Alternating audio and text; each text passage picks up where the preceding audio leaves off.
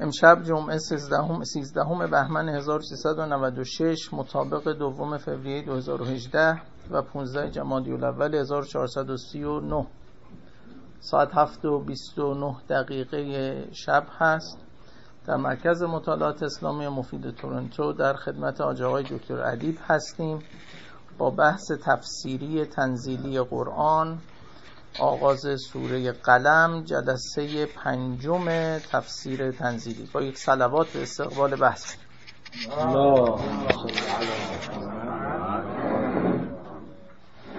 سلام علیکم جمیعا و رحمت الله.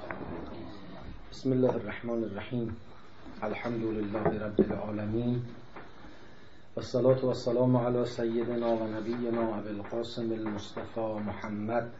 وعلى آله الطيبين الطاهرين المعصومين قبل از هر چیز ایام فاطمیه اول است. به اعتبار اینکه هفتاد و پنج روز مبدع ازای فاطمه زهرا بعد از حیات بعد از ارتحال رسول خدا بودی باشد. محتمل است بین روزهای 13 هم 14 هم و 15 هم جمادل اولا که امروز روز 15 هم جمادل اولا بوده است و ایام ازای صدیقه طاهر سلام الله علیها به پیشگاه مبارک و مقدس اون حضرت عرض ادب می‌کنیم با ذکر صلوات بر محمد و آل محمد.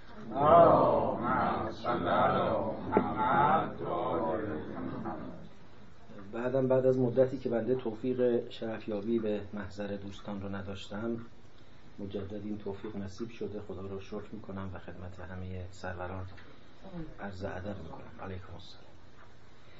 اگر خاطر شریفتون باشه ما در جلسات گذشته شروع کردیم به اینکه بر اساس ترتیب نزول صور قرآن کریم رو مورد بحث و گفتگو قرار بدیم و توضیحات مختصری در حد بزاعت درباره اونها عرض کنیم.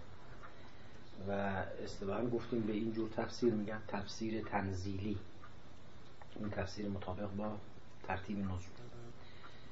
مقدمات مفصلی یک یک جلسه فکر می‌کنم راجع به تفسیر تنزیلی مطالبی رو عرض کردم. حالا فقط برای یادآوری عرض می‌کنم که این ترتیب نزول قرآن کریم یک امر قطعی محرز بدون اختلاف نیست. تقریبا در مورد 77 سوره از 114 سوره قرآن اتفاق نظر میان مورخان و قرآن پژوهان وجود داره. در باقی موارد اختلاف نظرهای جزئی وجود داره. و یه وقتی هم ما می‌خوایم آیات رو به ترتیب نزول بررسی کنیم یه وقت صور رو. در میان روش هایی که هست عمده روش ها روش های نقلی و تاریخی بوده برای شناسایی موقعیت نزول. به جز روش مرحوم مهندس بازرگان ایشون اصلا به راه ترتیب شناسایی روش تاریخی و نقلی نرفتن و در واقع میشه گفت خودشون روشی رو ابداع کردن که مبتنی بر اینکه بر اساس کوتاهی و بلندی آیات و بر اساس مضمون تا حدودی. یعنی از جدول های تاریخی به عنوان زمینه استفاده کردن. بعد یه تئوری در آوردن که آیات به تدریج به طول متوسطشون افزوده شده و مضمون هم یک تناسبی برقرار کردن و یه جدولیشون خودشون در آوردن که با همه جداول متفاوته. تا حدودی البته نه که صد درصد مخالف باشه تا حدودی متفاوت به دو دلیل ما دنبال جدول مرحوم مهندس بازرگان نمیدیم یکی اینکه ایشون جدولش جدول سوره ها نیست. ایشون مثلا میگه پنج آیه اول سوره علق گروه اول تنزیل هست بعد میره سراغ گروه دوم تنزیل. و اون ترتیب خیلی کار رو دشوار می‌کنه. لاقل از عهده و وزارت همسال بنده ساخته نیست که بخوایم آیات رو به ترتیب نزول بررسی کنیم. ضمن اینکه واقعش اینه که جز گمان زنی هم در این میان کاری نمیشه کرد. واقعش اینه که سلام علیکم. به رغم دقت و ارزشی که کار اون بزرگوار داره و درجات اون متعالی باد انشاءالله پیش خدای تبارک و تعالی من شخصا احساس می‌کنم که نمیشه مطمئن شد که این روشی که ایشون کشف کرده کاملا نشان دهنده ترتیب نزول هست. یه حدسه یه حدس علمی است که خب خیلی هم تحقیق پذیر نیست. چون نهایتا تحقیق در این مسئله تحقیق تاریخی است و ما راهی به تحقیق تجربی حدس ایشون نداریم. به حال بر مبنای همون قول مشهور که تقریبا گفتم در هفتاد و هفت آیه اختلاف نیست در هفتاد و هفت سوره از می‌خوام اختلاف نیست.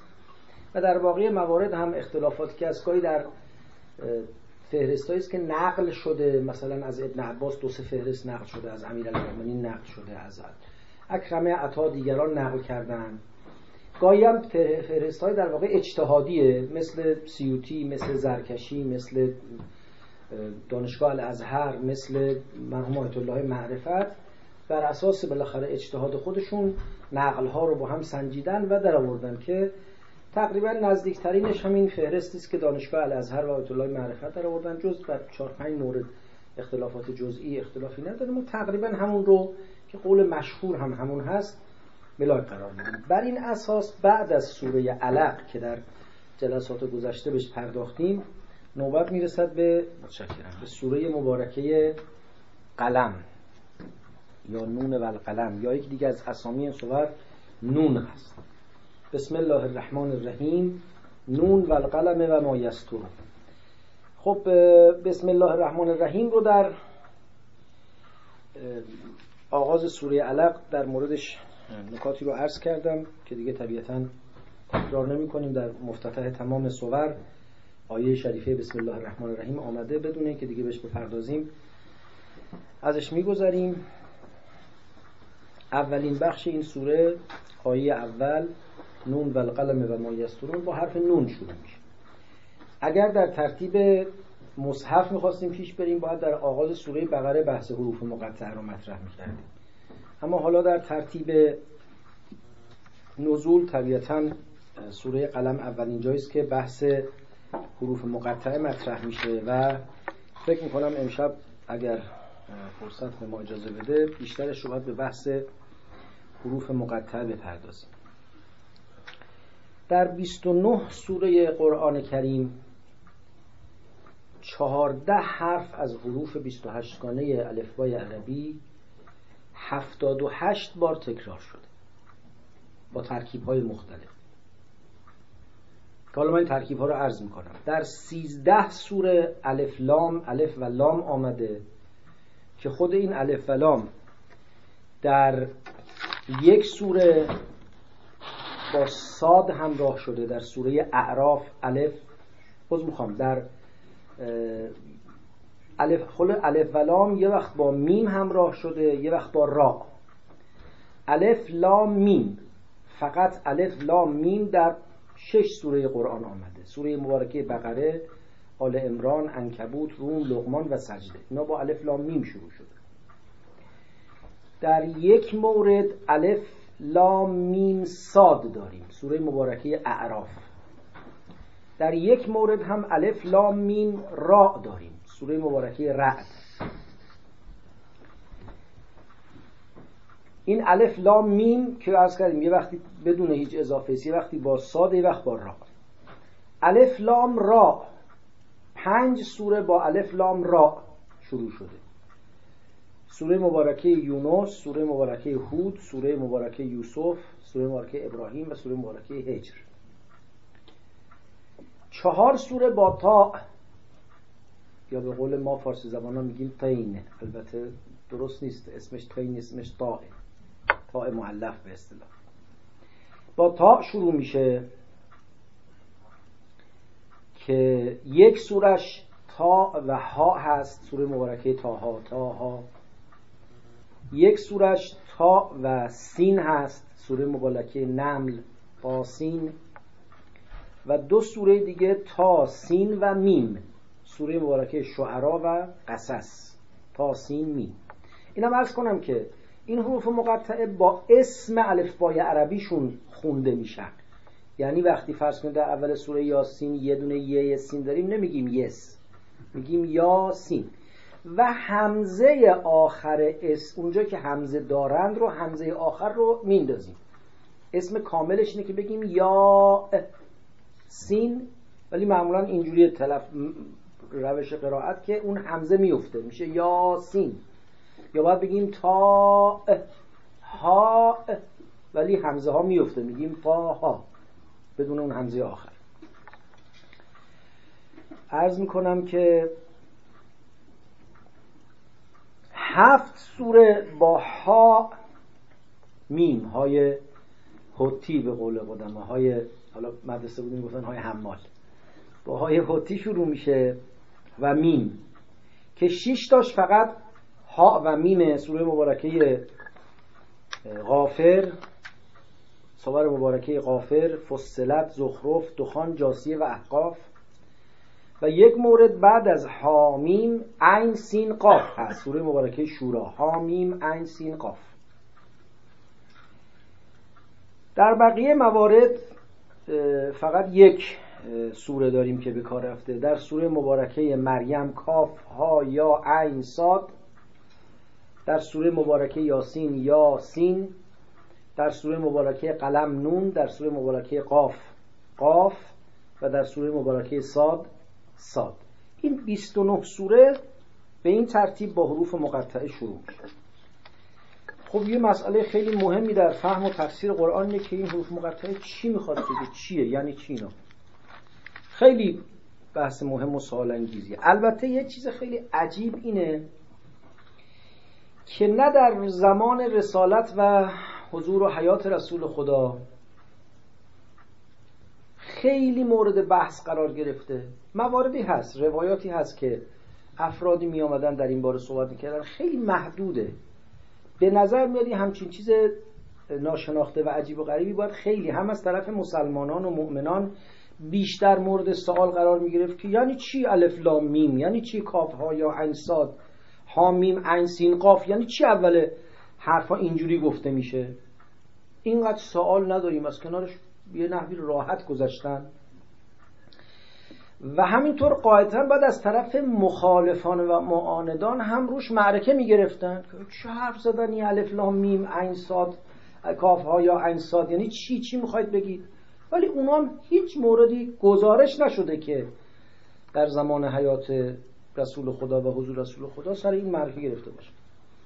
ضمن که بعدا هم در دوره ائمه هم همینطور خیلی بحث مطرح و پرونده گشوده ای نبوده و نمی‌دونم چطور میشه توضیح داد اینکه بالاخره تلقی به قبول شده و از کنارش تقریبا به سادگی گذشتن. این خودش مسئله قابل توجهی شاید از همین بشه به دست آورد که مثلا اون جامعه و اون مخاطبان چطور با این حروف کنار آمدن.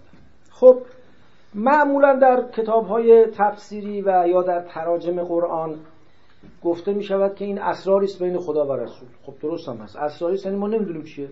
و اگه بخوام همه خلاصه توضیحات امشب رو در یک کلمه جمع کنیم که آقا معنا و مفهوم این این حروف مقطعه در صور قرآنی چیه اون یک کلمه این است که نمی‌دانیم.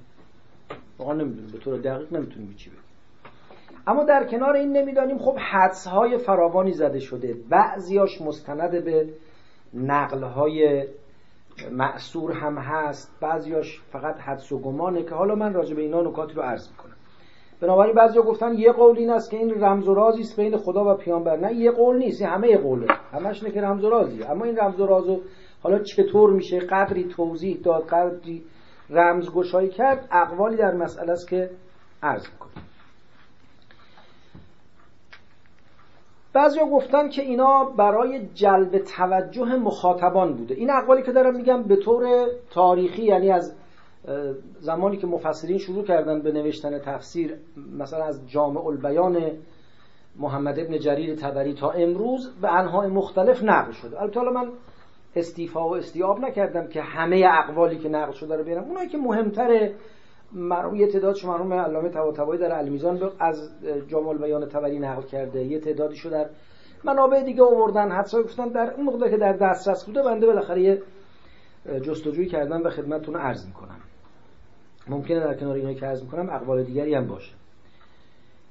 یک قول اینه که این برای جلب توجه مخالفان و مخاطبان مخالف بوده است. چون که وقتی پیامبر شروع کردن به خواندن قرآن اینا سوت می‌زدن کف می‌زدن شلوغ می‌کردن.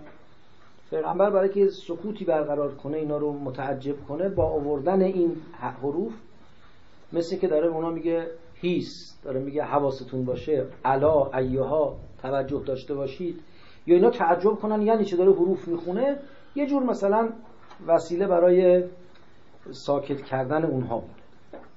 خب این از کردم تو بعضی نقل های تاریخی هم هست ولی به خود رسول خدا و عهد رسول خدا متصل نمیشه و بعد سوال میشه که خب چرا از همه الف استفاده نشده؟ اگه بعضی از حروف الف این خاصیت دارن چرا تکرار اینقدر صورت گرفته؟ 6 تا سوره با حامیم 7 تا سوره با حامیم شروع میشه که سوره حوامیم بهشون میگن. چرا باید اینجوری باشه؟ خب یه هر این همه 14 حرف دیگه معطل موندن حالا که می‌خواستید این کار کنی از همه استفاده می‌کردید. چرا همه سوره ها با اینا شروع نشده؟ یا همه سوره های مکی لاقل که شلوغ می‌کردن مشتکان با اینا شروع نشده؟ خیلی توجیه کاملی نداره. ضمن اینکه تازه سورای بقری مثل مدنی مثل بقره و آل امران که علل تو فضای بوده کسی شلوغ نمی‌کرده مردم گوش می‌دادن باز به حروف مقطع شروع میشه. لذا این وجه در حال با سوال مواجه هست. قول دیگه این است که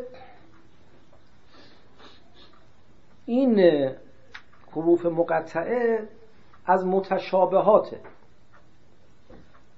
و لذا ما نمی‌تونیم تفسیرش کنیم. خب از از متشابهات یه وقت به معنای عام متشابه می‌خوایم بگیریم. یعنی آنچه معناشو نمی‌دونیم که میشه همون قول اولی که عرض کردیم که رمزی است بین خدا و پیامبر. چیزی نگفتیم پس در واقع. گفتیم نمی‌دونیم. اما اگه منظورشون از متشابه هم معنای از تشابه باشه که در قرآن بهش اشاره شده. نه متشابه در قرآن عبارت است از آیاتی که یه معنایی را افاده می‌کنه ولی اون معنا پیش ما تمام نیست. یا با ذهنیت ما یا با فهم تاریخی ما یا با فهم عقلی ما یا با آیات دیگر قرآن با مشکلی مواجهه. به اون میگیم متشابه. اما اصلا این آیات افاده معنا نمی‌کنه. الف لام میم معنایی رو برای ما افاده نمی‌کنه که بعد بگیم معنا محکمه یا متشابه. ضمن اینکه خود قرآن فرموده است که متشابه ها تعویل دارن. حالا تعویل متشابه یعنی چی؟ بنابر مثلا دیدگاه دی که از جمله مرحوم علامه طباطبایی تعویل متشابهات به معنای معنا و تفسیرشون نیست به معنای واقعیتی است که بعدا محقق خواهد شد. یعنی مضمون اون آیه ظهور و بروز پیدا خواهد کرد و وقتی که فصل خصومت میشه که مراد چه بوده؟ خب واقعیت الف لام چیه و چگونه می‌خواد ظهور و بروز پیدا کنه؟ ما از الف لام چی می‌فهمیم که بعد فردا هر اتفاق افتاد بگیم ها این محقق شد یا نشد؟ بنابراین متشابه دانستنش به معنای خاص کلمه هم به نظر درست نمیاد و دردی هم دوا نمی‌کنه. قول دیگه اینه که این بیان اعجاز قرآنه که قرآن کتابی است که از همین حروف معمولی ساخته شده. با همین الف و لام و میم و نمی‌دونم را و ها و میم و امثال اینها. با همینها خلاصه خداوند چنین کتاب عظیمی رو فرستاده است و این نشان دهنده اعجاز این کتابه. این قول در تفسیر منصوب به امام حسن عسکری هم از قول ایشون نقل شده. ولی تفسیر منصوب امام حسن عسکری استنادش به حضرت تمام نیست. لذا نمیشه این قول رو به امام عسکری مستند کرد. شاهدی که بر این قول وجود داره اینه که در پاره ای از سوره ها در بیشتر موارد وقتی که این حروف مقطع میاد بعدش ذکری و نامی از قرآن کتاب آسمانی میشه. الف لام میم ذالک الکتاب لا ریب فیه. یا تا سین میم تلک آیات الکتاب المبین. یا سوره قصص یوسف اینا همه توش اول بعد از حروف مقطع نامی از قرآن و آیات و تراوت و امثال اینها میشه. ولی از اون طرف در بعضی سوره ها هم نه. بعد از حروف مقطعه هیچ ذکری از کتاب نیست. یاسین و القرآن الحکیم انک لمن المرسلین علی صراط مستقیم. الف لام میم غلبت الروم فی ادنى الارض و هم من بعد غلبهم سیغلبون. الف لام میم و بعد اصلا بحث تاریخی جنگ ایران و روم و اصلا ارتباطی با کتاب نداره. و بعدم اینکه چرا فقط این چهارده حرف تکرار شده؟ خب همه حروف قرآن لاقل می آمد. اگه می‌خواسته به عنوان نمونه گفته بشه خب چرا 14 تا؟ دو تاش میامد مثل ما تو فارسی الف و ب رو حروف تهجیر وقتی می‌خوایم معرفی کنیم میگیم الف با. نیست؟ خب الف و ب می‌تونه حروف تهجیر رو معرفی کنه. دیگه چرا 14 تا حرف بیاد مثلا این قولم به حال اعتماد آفرین نیست. قول دیگه اینه که این حروف مقطعه اسم سوره هاست. مثل سوره مبارکه قاف سوره مبارکه ساد سوره مبارکه یاسین سوره مبارکه تاها خب این هم اولا درست نیست چون اولا اینکه فقط همین مواردی که ذکر کردیم اسم سوره با حروف مقطعش منطبقه. حالا یا محتمل مثلا سوره قلم رو بعضی سوره نون هم گفتن. اما هیچکس سوره بقره رو سوره الف لام نگفته. یا سوره مریم رو هیچ وقت کسی سوره کاف ها یا انصاد نگفته. این اول ثانیا اتفاقا این اسم سوره ها بعدا از روی این حروف مقطعه در آمده نه اینکه اول اسم سوره اسمی داشته اسمشو اولش آوردن. چون اول سوره قاف بوده به سوره گفتن قاف. لذا نامگذاری متأثر از حروف مقطع است و این در واقع تحلیل برعکس کرده کسی که میگه اسم سوره است بعضی هم گفتن اسم کل قرآن است که من خیلی روشن نشد برام یعنی چین و از تبری نقل کردن که گفته بعضی گفتن اسم کل قرآن. بعضی گفتن نه اسم چی نیست؟ اسم لزوما سوره ها نیست. اسم چیزهای دیگه است. مثلا تاها اسم رسول خداست صلوات الله علیه و یا یاسین همینطور. یا تاسین تاش مثلا اشاره به کوه توره و سینش اشاره به موسی علیه السلام. حالا اینم بالاخره احتمالاتی است که از قرآن چیزی در نمیاد. روایت سریحی هم نداریم. بله در بعضی از ادعیه و در بعضی از اشعار که نشان دهنده تلقی اون زمان هست شعر حجیت شرعی نداره ولی نشان دهنده تلقی زمان سرودن شعر هست. از رسول خدا به عنوان یاسین و از خاندان پیامبر به عنوان آل یاسین یا به عنوان آل تاها و تاها یاد شده. بنابراین پیداست همچی تلقی لاقل وجود داشته است. خصوصا که بعد از کلمه مبارکه یاسین و کلمه مبارکه تاها مخاطب پیغمبره. ان کلمه المرسلین در سوره یاسین و ما انزلنا القرآن الیک لتشقا در سوره تاها بعدم اگه تازه قرار بود اسم سوره ها باشه حالا بنابراین قولی که اسم سوره هاست گفتیم هفت تا سوره با حامیم شروع میشن. خب چرا اسم جدید روش نداشتن هفت تا سوره اسم تکراری داشته باشه که خیلی وجهی نداره. بنابراین این قولم نمی‌دونم چجوری میشه بهش نگاه کرد. عده دیگه گفتن خود این نشان دهنده از این جهت نشان دهنده اعجاز قرآن نه از جهت که از این چند تا حرف خدای کتاب این عظمت رو تعلیف کرده و آفریده بلکه از این جهت که پیامبر سواد خواندن و نوشتن نداره و های بی سواد حروف رو ممکنه بلد باشن ولی اسماشون رو بلد نیستن. مثلا می‌دونیم اینو میگن به تلفظ اما نمی‌دونیم اسمش میشه با. یا مثلا ز ما میگیم را و زا در حالی که حالا چون امثال بنده سوادمون کمه میگیم را و زا. زا زا نیست زایه را و زایی منتها چون را و گفتیم فکر می‌کنیم زا از ز زنبوری هم اسمش زا اسمش زایه در هم عربی و هم عبری حتی اسمش زایه یا مثلا همین تا ما تو فارسی بهش میگیم تین. حالا کسی عربی بلد نباشه فکر مونه این تای به قول معروف دستدار اسمش تینه. ولی نه باید اسمش تاه ها؟ بی سواد اسم حروف رو بلد نیست. کاف نون سین اینا اسم حروفه. خود حرفه. خود حرفه. اما کاف و سین اسمش. بنابراین پیغمبر که بی سواده اما این حروف رو با اسماعشون می‌شناسه پس معلوم میشه این از جانب پیامبر نیست و از جانب خداست. خب اولا کی گفته افراد بی سواد اسم حروف رو بلد نیستن؟ خیلی بی سواد اسم حروف هم بلدن در اینی که بی سواد. این اول. ثانیا چرا فقط این 14 حرف؟ چرا فقط سر این سوره ها اگه بود اول هر سوره باید یه تعدادی از این حروف مثلا روی که سختره کاف ها یا عین اون بیشتر می‌خوره. اما قاف صاد نون. ضمن که این نشون نمیده از جانب خداست. فوقش اینه که نشون میده کسی که بلد بوده. حروف اسم حروف بلد بوده اینو گفته. لذا این اعجازی از تو این به این معنایی که گفتن به نظرم نمیشه استفاده عرض می‌کنم که کسانی دیگه گفتن که اینها قسمهای الهی است. خداوند به این حروف قسم یاد کرد. خب خدا به چه چیزایی قسم یاد می‌کنه؟ حالا در ولقلم هم به این خواهیم رسید. معمولا خدا به چیزای قسم یاد می‌کنه که یا در نگاه مخاطب محترمه و البته این احترام رو خدا هم قبول داره.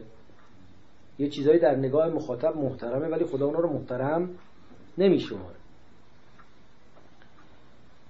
نه چیزایی که یا در نگاه مخاطب محترم هست یا نه خداوند می‌خواد احترام اونها رو از طریق قسم خوردن بیان کنه القاء کنه. به مخاطب بفهمونه که اینا محترمن.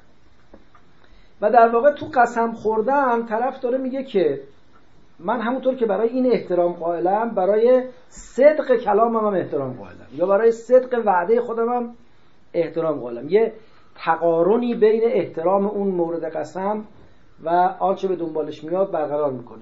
وقتی میگه به جان مثلا بچم فردا میام یعنی اونقدر که جان بچم برا من محترم و ارزش داره قولم که میگم فردا میامم برا من محترمه و پایبند بهش خواهم. خب این حروف رو خدا بهشون قسم خورده. خب مگه این حروف محترم هم؟ گفتن بله کتاب های آسمانی با این حروف نازل شده. خدا با این حروف با خلق خودش سخن گفته. بنابراین حروف محترم. ولی خب اولا این که چرا فقط این 14 تا؟ خب همه حروف 28 تاش بعد می آمد بعد چرا تکرار شده؟ حامیم 6 بار. به نظر میاد که باید تنوع بیشتری به کار میره بعدم فقط قرآن با این حروف نازل شده. هیچ کتاب آسمانی دیگری با این حروف نازل شده. تنها کتابی که به عربی نازل شده قرآن کریمه. بقیه کتب به زبانهای دیگه آرامی نمی‌دونم ابرانی چی چی فلان نازل شدن. بنابراین این هم ضمن که هیچ علامت قسمی هم در کار نیست. حالا بعد خواهیم گفت که علامت قسم مثلا واو یا تای یا باء اینا علامت قسم هم. اینجا هیچ علامت قسمی هم در کار نیست عرض می‌کنم که یه قول دیگه این است که اینا اشاره به نعمتها و بلاها و آجال امتها و اینجور چیزها داره که اینو یه روایتی هم هست که گروهی از نجران آمده بودن در مدینه و رفتن خدمت رسول خدا و یه نقل طولانی است که از پیغمبر فرمون سوال کردن مثلا شما گفتید الف لام میم حضرت گفتن بله گفتن عجب خب الف لام میم به حساب ابجد به حساب جمل. مثلا اینقدر سال میشه این پایان عمر امت توست بعد گفتن نه ایشون حامیمم گفته. اه حامیمم گفتی؟ اونم حساب کردن خونه بیشتر شد. بعد حساب کردن نه خیلی زیاد شد. گفتن آره این هر کدوم مال عجل یه امتی است. جمعش هم مال مانایی و جاودانگی اسلام و در واقع عجل طویل امت پیغمبر خاتم هست و اینا حالا نمی‌دونم هیچ هیچ تو نقلی که هست اولا زمین که نقل سند منت که نداره هیچی. هیچ نه تأییدی نه ردی نه تقریری هیچی از رسول خدا نقل نشده. فقط میگه این افرادی که آمده بودن اینجوری می‌گفتن. نقل از اوناست. خب می‌گفتن که می‌گفتن. به ما چه دردی؟ به چه درد ما ضمن اینکه حالا این اصلا این محاسبات جمل و نمی‌دونم حروف و اینها هم واقعا تردید برانگیزه و به حال ازش چیز در نمیاد که بشه معنای روشن و قابل فهمی باشه. بنابراین به نظرم از اینم باید صرف نظر کرد.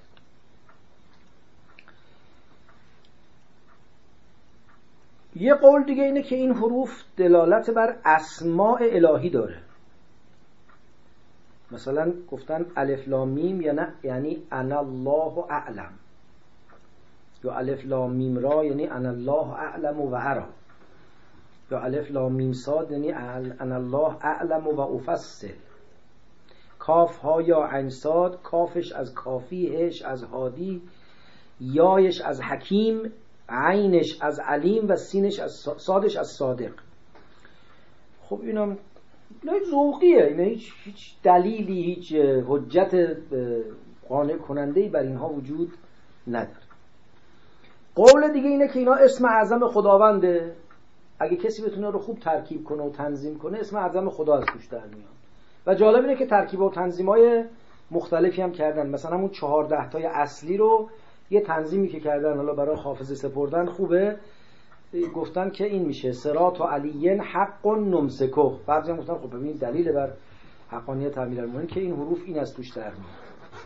خب اولا این تنظیم ها به اصطلاح همه مناسباتون ذکروها بعد الوقوع. میشه هزار جور دیگر هم تنظیم کرد. و ثانیا خب چرا مثلا کاف که حرف اول کافی است اینجا بیاد ولی این که حرف دوم یا می‌خوام یا که حرف سوم حکیم هست بیاد. یعنی به نظر میاد اینجا می مقداری تذوق در کاره و خیلی دلیل روشنی وجود نداره. از می‌خوام. بحث اسم اعظم رو عرض کردم که این اسم اعظم بودنش زمینه که اصلا اسم اعظم خدا یه نام یه کلمه نیست. اسم اعظم خدا توی روایات مختلف مثلا بعضی گفتن بسم الله الرحمن الرحیم به اسم اعظم نزدیکتر از سیاهی چشم به سفیدی آن است. اسم اعظم در واقع یک توجه یک ارتباطی است بین انسان و خدا که در یک شرایط خاصی حاصل میشه. اسم اعظم بودن اسم اعظم به این نیست که یک کد یه پسورد دست هر که بدی وارد سایت میشه. اینجور نیست. اسم اعظم بودن تا اون آدم خودش یه عظمت و ارتقای پیدا نکنه به زبانش اسم اعظم جاری نمیشه. او اسمی که ولی خدا میگه به عنوان اسم اعظم باش هزار تا کار می‌کنه امثال بنده صد بارم به زبون بیاریم هیچ اتفاقی در عالم نمیفته به هر حال اینم یک قولیست و احتمالی که مطرح شده. یه قول دیگه اینم جالبه. آقای نولتکه تئودور نولتکه قرآن پژوه قرن گذشته یا بیش از یک قرن گذشته گفتند که ایشون کاملا فکر کرده که مثلا اون هیئتی که در زمان عثمان تشکیل شد برای توحید مصارف یک پروژه تحقیقاتی توی دانشگاه امروز رو داشتن پیگیری می‌کردن. گفته اینا کد نسخه هاست. مثلا تا یعنی نسخه تله حامیم یعنی نسخه عبدالرحمن. را یعنی الف لام را یعنی نسخه زبیر. این کد نسخه هاست. الان دیدید تو مثلا بعضی نوشتن های دایره المعارف نویسی یا خلاصه نویسی یه جایی تعریف می‌کنن که این نسخه ها به چه معناست. بعد دیگه فقط کد میده. در خیلی کتاب های مثلا حدیثی هم معمول است در کد نسخه هاست. خب اولا اینکه اصلا اون زمان این چیزها مرسوم نبوده معمول نبوده. بعد چه ربطی داره الف لام را به زبیر یا حامیم به عبدالرحمن؟ خب بعد اقلا می‌شد عبدش عبدالرحمن عین را می‌شد مثلا. خب عبدالرحمن چه ربطی به حامیم داره؟ یا تاها می‌تونه به جای تله هزار تا اسم دیگه باشه. از کجا معلوم که تله و عبدالرحمن و زبیر نسخه داشتن و مردن ارائه کردن به این شورا؟ تو خود شورا که اینا نبودن. همش یک سری حدسای عجیب غریب ضمن اینکه مسلمان ها به شدت از آمیختن هر چیزی با قرآن احتراز داشتن. حتی شماره گذاری رو توش بحث داشتن شماره گذاری بکنن یا نه. اگرم کد نسخه هایی می بود که خیلی حرف عجیب غریبیه محال بود بین رو تو کنار مصحف بنویسن. بعدم در طول تاریخ به عنوان آیه از آیات قرآن تلقیش کنن بخونن. اینم از اون حرفایی که به نظر میاد با بیدقتی گفته شده. عرض می‌کنم که یه قول دیگه قولی است که مرحوم علامه طباطبایی طرفدار این قول هست. و این قول اینه که میگه این حروف تناسبی دارند با موضوعات صوری که این حروف در آغاز اونها آمده است. و تناسبی دارند با و خود این سورهایی که این حروف اولش آمده موضوعا و مضمونا تناسبی دارن با همدیگه مثلا شما همه صور حوامیم رو اگر نگاه کنید مجموعا تم نزدیک به هم یا حتی تم واحدی رو در آنها پیدا می‌کنید. یا اگر تمام صوری که با الف لام میم شروع میشه نگاه کنید خیلی بین اونها تناسب وجود داره. و باز مثلا وقتی میدیم سوره سوره اعراف الف لام میم صاد می‌بینیم با صوری که الف لام میم دارن مثل سوره بقره و سوره صاد در واقع مضمون مشترک با هر دوی اینها داره. بنابراین ایشون کسانی که این قول دارن و در میانشون مهمتر از همه مرحوم علامه طباطبایی خواستن به نحوی با مضمون سوره بین این ارتباط برقرار کنن. مثلا گفتن داستان بعثت موسی علیه السلام و حضورش در کوه تور در قرآن چند بار تکرار شده. قصه بنی اسرائیل خیلی زیاد آمده. اما قصه بعثت موسی علیه السلام چند بار تکرار شده. عمدهش در سوره شعرا و نمل و قصص هست. البته یکی دو جا هم اشارات کل گذرای جای دیگر هم یه جای دیگه هست. ولی عمده بحث که از اطراف قصه از اطراف مختلف به قصه نگاه کرده در شعرا نمل و قصص هست که اینا اصطلاحا صور تواسین هستن. تاسین. و یه مورد هم در سوره تاهاست تاها بعد با اون احتمال که بعضی گفتن تا یعنی کوه تور و سین یعنی موسی علیه السلام این یه ارتباطی پیدا می‌کنه. یا حتی این ارتباط پیدا نکنه نشون میده در واقع چهار تا سوره که با تا شروع میشه یعنی تاسین ها تواسین و تاها همه به خلاصه داستان بعثت موسی در تور پرداختن. این بیمونا تصادفی نمی‌تونه باشه. یک در واقع نکته شاید درش هست که باید کشف و بررسی بشه. خب این البته خب حرف مهم به نظر از همه حرفایی که تا حالا گفتیم جدیتر به نظر میاد ولی یه تحقیق مفصل عمیقی می‌خواد. آیا خود مرحوم علامه طباطبایی دقیقا همه اینا رو پیمودند و استیاب کردن یا اینکه صرفا حدس نمی‌دونیم. ولی به هر حال قول قابل توجهی است که باید نسبت بهش توجه کرد. ولی بعضی سوال پیش میاد که چرا فقط 29 سوره مصدر به این حروف مقطع است و همه صور نیست. و آیا واقعا اینقدر تشابه میانه مثلا شش سوره است که همه با حامیم شروع بشن یا؟ به هر حال اینا می قول قابل تعملی است. دو تا قول دیگه از اقوالی است که به به یمن محاسبات کامپیوتری به دست آمده یعنی وقتی دستگاه های پردازنده جدید پیدا شده که میشه شماره ها رو خلاصه و محاسبات رو خیلی وسیع و سریع انجام داد این دو قول به دست آمده. یه قول اینه که میگن نسبت حضور این حروف در سوره هایی که با این حروف آغاز میشن بیشتر از دیگر سوره مثلا فرض کنید سوره نون و القلم بیش از بقیه سور نون داره.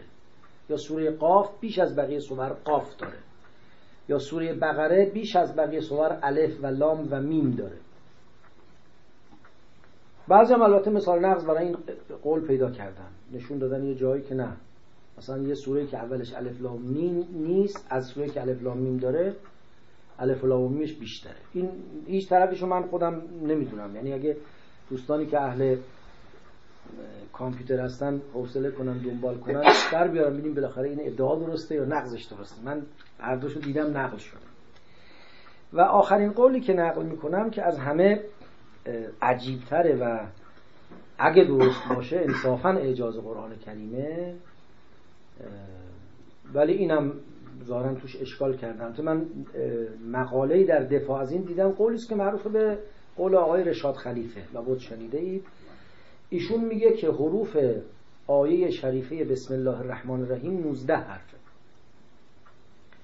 و در تمام صور مصدر به حروف مقطعه تعداد تکرار حروف مقطعه در اون سوره مذربی از عدد 19 یعنی اگر شما تعداد الف ها لام ها و میم های سوره بقره رو با هم جمع کنید مذربی از 19 میشه.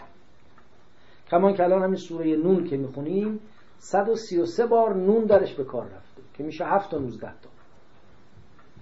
ایشون میگه که بر, اساس محاسبه که ایشون انجام داده میگه در تمام صور مقطع این, این تناسب به طور دقیق رعایت شده.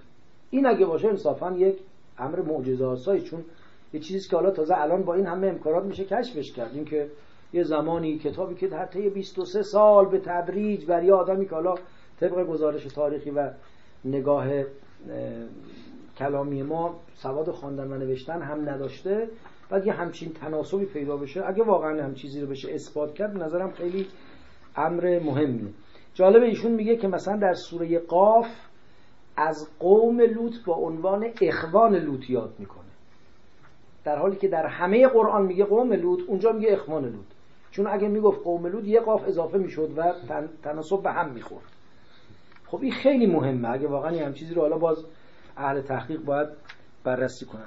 به هر حال خلاصه همه آنچه تا اینجا عرض کردیم این است که نمی‌دونیم. همونطور که عرض کردم. این حروف مقطعه واقعش خیلی نمی‌دونم با نمی‌دونم فرق می‌کنه. نمی‌دونم وقتی حرف زود میگه نمی‌دونم در میره وقتی نه. دو ساعت معطل میشه بعد می‌فهمه نمی‌دونم. به نظرم این قیمتش بالاتره. عرض می‌کنم که به هر حال این حروف مقطعه رو بیش از این من لاقل چیزی بلد نیستم بگم و به هر حال امیدواریم که خداوند اگر راهی برای فهم و کشف حقیقت اینها وجود داره به هر حال در دل ما راهی بگشاید و پیدا کنه سوره مبارکه قلم شست و هشتمین سوره قرآن کریم هست. در ترتیب مصحف بین سوره ملک و سوره الحاقه در جزء 29 قرار گرفته. 52 آیه داره. اکثر مفسرین کل آیات رو مکی دانستند. اکثر کسانی که راجع به ترتیب نزول حرف زدند چهار آیه اول رو بلافاصله بعد از آیات سوره علق ذکر کردند. درباره بقیه آیات البته اختلاف وجود داره. بعضی هم گفتن کل سوره یک جا نازل شده. و معنا و در واقع مضمون این اجازه رو میده که کل سوره جا نازل شده بعضی گفتن آیات 17 تا 33 و 48 تا 50 اینها در مدینه نازل شده. ولی خب این قول قول ترجیح مرجح نیست. خب همطور که از کردیم با نون شروع میشه. حرف نون 133 بار در این سوره تکرار شده که همطور که از کردیم میشه 7 تا 19 تا. نون در عربی به ماهی گفته میشه. و در این قصه اشاره ای به حضرت یونس میشه. و حضرت یونس در قرآن به عنوان صاحب ماهی یا مرد ماهی نشین مرد ماهی سوار چه می‌دونم چجوری میشه ترجمه کنیم تعبیر زنون زنون در مورد او به کار رفته.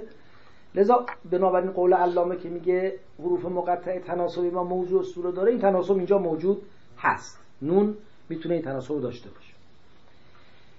در بعضی از نقل هم گفتن نون نام یک لوحی نورانی است که اون لوح به قلم القا می‌کنه قلم به اسرافیل اسرافیل به میکائیل میکائیل به جبرائیل و جبرائیل به رسول خدا.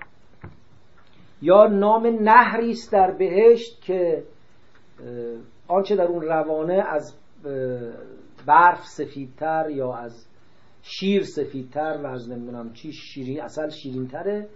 و خداوند بهش گفت تو باید نقش مرکب رو ایفا کنی. و اونم قبول کرد که مرکب باشه. و خداوند با اون چون قلم بعدش آمده با اون و قلمی که بعدش آمده شروع کرد به نوشتن با یه مرکب سفید و نورانی نه با مرکب سیاه مثلا. حالا اینا اگه این نقل ها درست باشه اگه واقعا اینا مستند و منتهی به مصدر اسمت بشه علل قاعده استعاره است. علل قاعده تمثیله. ضمن اینکه سند درستی هم برای استناد اینا به مصدر اسمت نداریم. نقل های در کتاب های مختلف آمده. ضمن که بعضی هم شاید ریشه در در واقع فرهنگ پیش از اسلام خصوصا فرهنگ یهودی و به اصطلاح اسرائیلیات داره. خیلی از اینها از اسرائیلیات در کتب مسلمان ها و در تفاسیر مخصوصا راه پیدا کرد دو وقت دارم قلم بگم دیگه. الان سوره قلم شروع شده نون ول قلم. هیچ قول تمدید نیست که دو سه دقیقه میشه. یه آیه اول بگیم دیگه نون ول قلم. قلم اصلا عمل قلم یعنی قطع کردن و بریدن. قلم رو بهش قلم میگن چون نی رو یا مثلا استخوان رو میبریدن. قطع می‌کردن و به صورت چیزی که باش بتوان نوشت در می آوردن. لذا قلم به این دلیل بهش قلم گفته شد پس قلم یعنی ابزار نوشتن. خب آیا این قلمی که اینجا بهش قسم خورده این ول قلم واو حرف قسمه. واو تا و ب سه تا حرف معروف قسمن. بالله والله تالله. ول قلم که اتفاقا قرآن از واو خیلی استفاده می‌کنه. و شمس و زهاها و القمر ازا تلاها و نهار همه قسم های سوره شمس مثلا با واو شروع میشه. نون و القلم این ول قلم یعنی قسم به قلم سوگند به قلم. و گفتیم سوگند یعنی ارتباط برقرار کردن میان یه قولی یه تعهدی با یه امر خیلی مهم. برای نشون دادن جدی بودن این. البته در زبان عربی اصولا قسم و تأکید خیلی فراوان به کار میره. خیلی. در زبان عربی زبان پرتأکیدی است. از این جهت با زبان فارسی کلی فرق می‌کنه. شما بعضی از جمله های عربی رو اگه بخوای همه تاکیدشو بیار اصلا فارسی زبان نمی... نمیفهمدش. حتما لا واقعا جدا بودن. هر آینه که می‌شد دیدید که بعضی از این بسا تفسیرهای اصطلاح به قول دوستان میگن مرمری یعنی هی مر مر او را مر او را چنان میارن هی هر آینه آخه هر آینه ما تو زبان فارسی کجا میگیم هر آینه تو زمان ناصرالدین شاه نمی‌گفتیم هر آینه ولی خب می‌خوایم چند تا تاکید رو بیاریم. حتما جدا واقعا. اصلا اگه بخوایم ترجمه درست کنیم لازم نیست اینا ترجمه بشه. این مقدار تاکید اصلا باستاب تو زبان فارسی نداره. ولی زبان عربی زبان پرتأکیدی است. و لذا قسم هم توش زیاد میاد. قرآن هم از این شیوه استفاده کرده. قرآن هم به همون زبانی که زبان قوم بوده سخن گفته. حالا باز موارد قسم قرآن یه لطائف و ظرافی توش هست که شاید فرصت دیگری باید بهش بپردازیم. قلم بعضی گفتن که مراد از این قلم همین معنای عام قلمه همین وسیله نوشتن که در واقع یکی از دو زبان انسانه. یکی از موهبت های خداونده یکی از ارزشمندترین مواهب خداونده. قلم باعث شده که تمدن بشری مانا بشه. قلم باعث شده که میراث اندیشه و تفکر گذشتگان به ما برسه. ما اینو قبلا هم به مناسبتی هست کردیم. ما انسانهایی هستیم که روی شاخه شانه قولها ایستاده ایم. امروز بچه های ما اگر یه دیپلم درست درمونی گرفته باشن طبیعت رو بهتر از ابو علی سینا بلدن. نه اینکه بچه های ما باهوشتر از ابو علی سینا. همه میراث گذشته به ما رسیده و ما یه گام جلوتر رفتیم. اگه ما مثل بقیه جانداران همه از صفر می‌خواستیم شروع کنیم خیلی تمدن بشری عقب مونده بود. اصلا نقطه پیشرفت تمدن بشری اینه که علم و فرهنگ و تکنولوژی و صنعت و همه اینها رو مثل چوبه امداد هر نسلی به نسل بعدی میده و اون یک گام جلوتر میره و ستون فقرات این پیشرفت قلم هست. لذا قلم خیلی موهبت بزرگی است و جا داره که خدا بهش قسم بخوره. تناسب با سوره قبلم داره. سوره قبلم ایاتون باشه. بسم الله الرحمن الرحیم. اقرا بسم ربک الذی خلق خلق الانسان من علق. اقرا و ربک الاکرم الذی علم بالقلم اونجا هم تعلیم با قلم در واقع محور اصلی نعمت خداوند در تعلیم و آموزش انسان تلقی شده بود. بنابراین قسم خوردن به قلم به معنای عامش کاملا موجه و روشن. بعضی هم گفتن که نه این قلم مراد تو بعضی نقل ها هم هست تو بعضی روایت هم هست که این قلم مراد اون قلمی است که خداوند در آغاز آفرینش باش حقایق کن رو نوشته و ایجاد کرده. و در روایتی هست که نون مثلا همطور که از یه نهری بود خدا به اون گفت مرکب باش بعد یک درختی از درخت هایی که حالا توی مثلا بهشت بود یا هر جا در عالم ازل بود خدا گفت قلم باش و اون تبدیل به قلم شد و خدا گفت بنویس. و قلم گفت چی بنویسم؟ فرمود از اول تا آخر عالم همه چیز را بنویس. و این قلم شروع کرد به نوشتن و از اون جوهر مثلا مرکب استفاده کرد و شروع کرد به نوشتن و بعدم که دیگه خب نوشتنش تمام شد و به اصطلاح جف القلم. قلم دیگه خوش شد دیگه همه چیز مکتوب شده و روشن شد. ما قریب به این مضمون رو زیاد داریم توی روایاتمون. و حتی بعضی آیات هم ملهم این معنا هستن.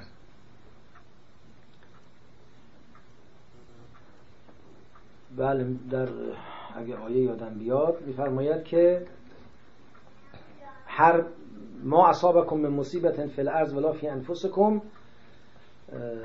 من بله اسف آیه رو فراموش کرد کسی یادش آمد. فی کتاب من قبل ان نبرعها بعد میگه لکیلا تعصوا علی ما فاتکم ولا تفرحوا به ما آتاکم. هر اتفاق میفته این قبلا در یه کتابی در یه نوشته آمده. معلصف بعضی از مسلمانان از این آیات اینجور استفاده کردن که جبر بر عالم حاکمه و همه چیز تا ازل طراحی شده است. به قول لایبنیس یک هماهنگی پیشین بنیادی اتفاق افتاده. همه چیز برای همیشه تثبیت شده است. ما فقط مهره هستیم که داریم در این صفحه میچرخیم بدونیم که از خودمون اراده داشته باشیم. ولی مسلما مراد این نیست. به قرینه ده ها آیه دیگه به قرینه اینکه اصل بعثت و رسالت و دعوت بر مبنای اختیار استواره. بنابراین اگر این آیات رو درست معنا کنیم و اگر این روایات مستند باشه و بخوایم بپذیریم این بحث قلم و اینکه قلمی در آغاز بوده و نوشته در واقع اشاره است استعاره است به این حقیقت که نظام عالم یه نظام تثبیت شده است. نظام تثبیت شده است. قوانین عالم تثبیت شده است. این معناش نیست که شما لابلای این نظام و قوانین قدرت حرکت ندارید. دست و پای شما بسته است. ولی نظام عالم یه نظام متقنه. اگه حتی می‌خواید این نظام رو برش فائق بیاد از خود این نظام باید استفاده کنید. با آب این نظام باید آتش این نظام رو خاموش کرد. نظام این عالم میگه آتش باید بسوزونی می‌خوای خاموشش کنی تو این عالم آبم هست. با آب این عالم آتش این عالم رو خاموش کن. ولی تو می‌تونی آتش افروزی کنی می‌تونی آتش خاموش کنی. ولی هر تو این نظام چیزی خارج از این نظام نیست. بنابراین حالا این بحث جبر و اختیار و قضا و قدر و مشیت الهی امری که شاید باز به مناسبت های دیگه بهش برسیم و بیشتر دربارهش صحبت کنیم. ولی اجمالا اگه قلم رو طبق روال ظاهر آیه سوره طبق اینکه هیچ شاهد و قرینه برای محدود کردن معنای قلم وجود نداره به معنای مطلق قلم بگیریم که معنا خیلی روشنه و خصوصا ما بعدش و ما یسترون هم شاید قرینه است به نفع این معنا. اما اگر قلم رو به معنای قلم تکوین قلم ایجاد قلم ابداع قلمی که در آغاز هستی همه حقایق رو نگاشته معنا کنیم چنان که از بعضی روایات هم استفاده میشه در این صورت باید اونجوری که از کردم معناش کرد. یعنی قلم به معنای در واقع اون تدبیر الهی اون اراده الهی برای تحقق نظام عالم. حالا چه بوده چگونه بوده با چه شرایطی شکل گرفته دیگه چیزیست که جز حدس و گمان دربارهش چیزی نمی‌توان گفت. نون و القلم و ما یسترون. سطر یعنی صف. یه خط منظم.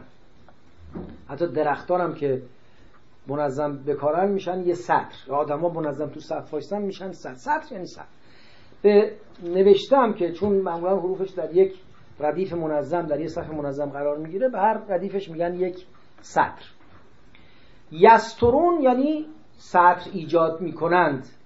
ما یسترون احتمال قوی ماش مای مستریه است. لذا ما یسترون یعنی نوشتن. نون و القلم و ما یسترون. نون که حالا نمی‌دونیم یعنی چی؟ قسم به قلم و نوشتن. یا مایستون اگه ماش مای مستریه نباشه یعنی آنچه می نویسند پس یا به اصل نوشتن قسم خورده خداوند یا به مکتوب قسم خورده خب علالقاده همه مکتوب ها که قابل قسم نیست. کلی از مکتوب ها دریوری هیچ ارزش هم نداره. کذب دروغ تهمت بعد اینجور باشه بعد مثلا اون مایسترون رو یه معنای خاصی کرد. اما اگر بگیم ما مای مستری است یعنی نوشتن خود نوشتن البته محترمه و ارزش داره. فعل نوشتن همونطور که از کردیم از پایه های تمدن بشری است. خب آیه اول نون و القلم و مایسترون سوگند به قلم و سوگند به نوشتن که چی؟ الباقی سوره که در واقع این قسم می‌خواد اون مضمون رو تایید کنه و اون مضمونی است که تو کل سوره میشه دنبالش گشت. انشالله جلسه آینده دربارش بیشتر صحبت خواهیم کرد. و الحمدلله رب العالمین استفاده می‌کنم از بیانات دوستان.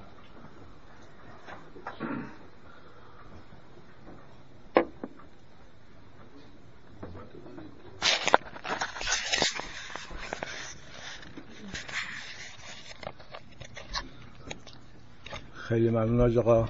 ولکام بک به قول معروف. از کنم حضور شما که من یه کامنت داشتم اگه اجازه بفرمایید.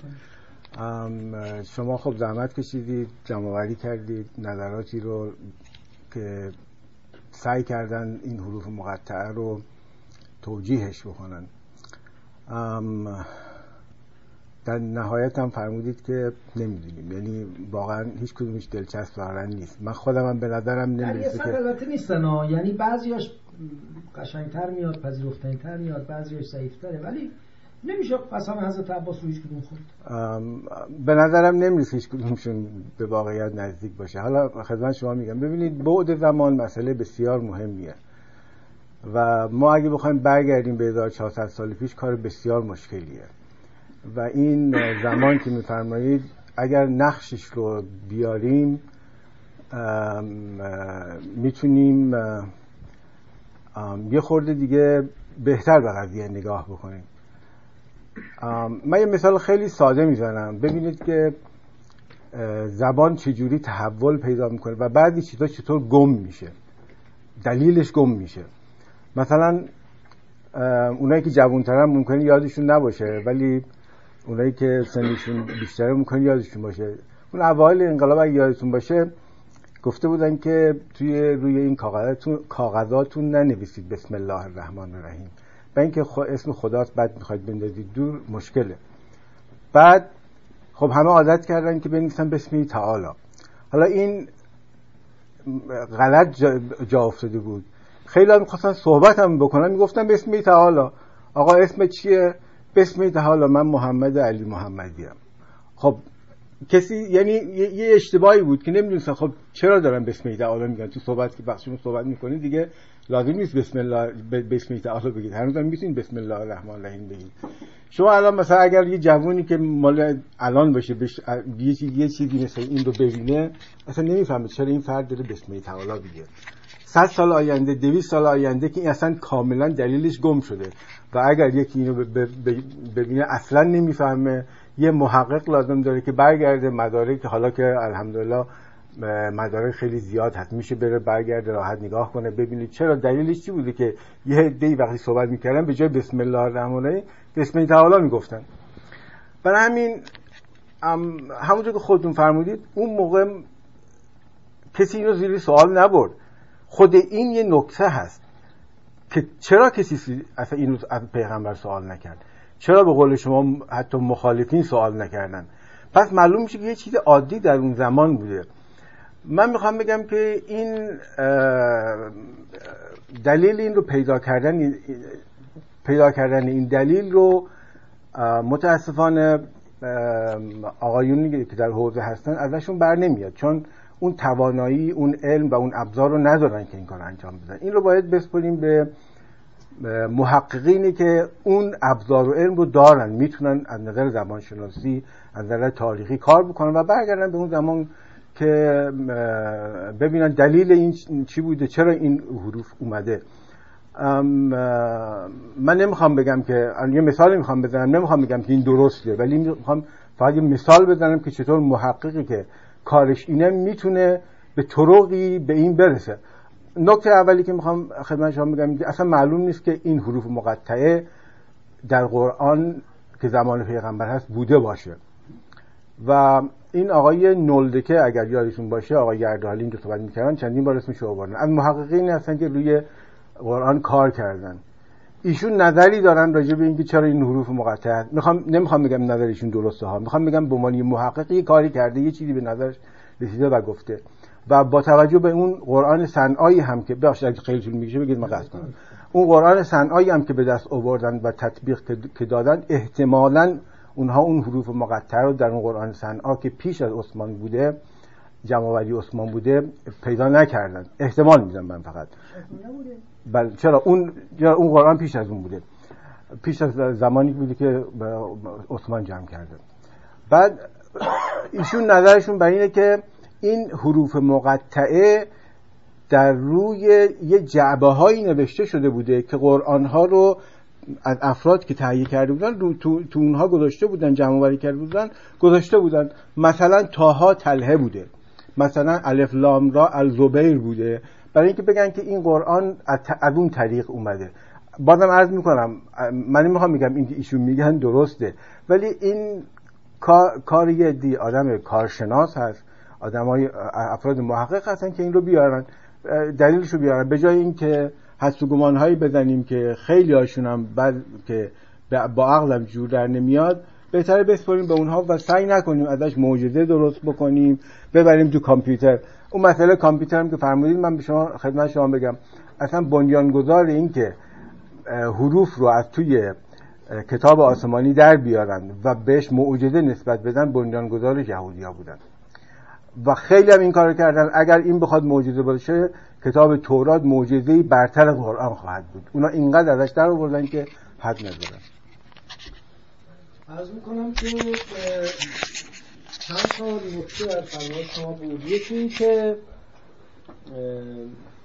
میفرمایید اهل تحقیق باید راجع به این تحقیق کنند و درست هم هست. طبیعتا اگه کسی می‌خواد تحقیق کنه باید ابزار لازم رو ابزار چه ابزار فنی لازم چه ابزار معرفتی لازم رو داشته باشه به همین دلیل هم ما صرفا اقوالی رو که تا اینجا گفته شده رو نقل کردیم و داوری هم نمی‌تونیم بکنیم. ولی اهل تحقیق هم هیچ کدوم نمی‌تونن به زرس قاطع بگن این است و جز این نیست. این زمینه زمینه است که کسی توش با زرس قاطع حرف بزنه. فوقش اینه که برای این در 14 احتمالی که اینجا ذکر شد اهل تحقیق دو سه احتمال دیگه با شواهد بیشتر بیافزاین بیش از این نخواد این نکته اول. نکته دوم این که پاره از این احتمالات احتمالات تحقیق پذیری است.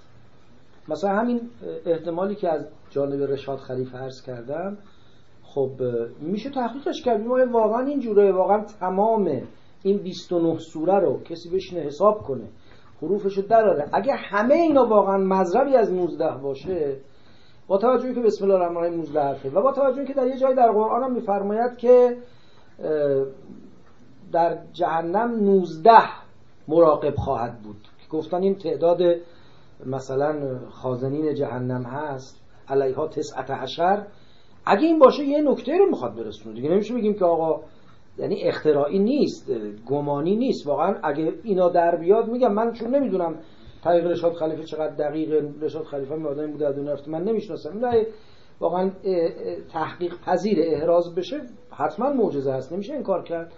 خب شما میگید همچین معجزه در تورات هم پیدا میشه. خب بشه بالای چشم مگه ما قسم از عباس خوردیم که تورات رو همش رو انکار کنیم واقعیتش که تورات هم بالاخره متضمن آیات الهی تورات درسته که در زمان ازرا بازنویسی شده بعد از در واقع بازسازی معبد در بعد از تخریب اول بازسازی شده.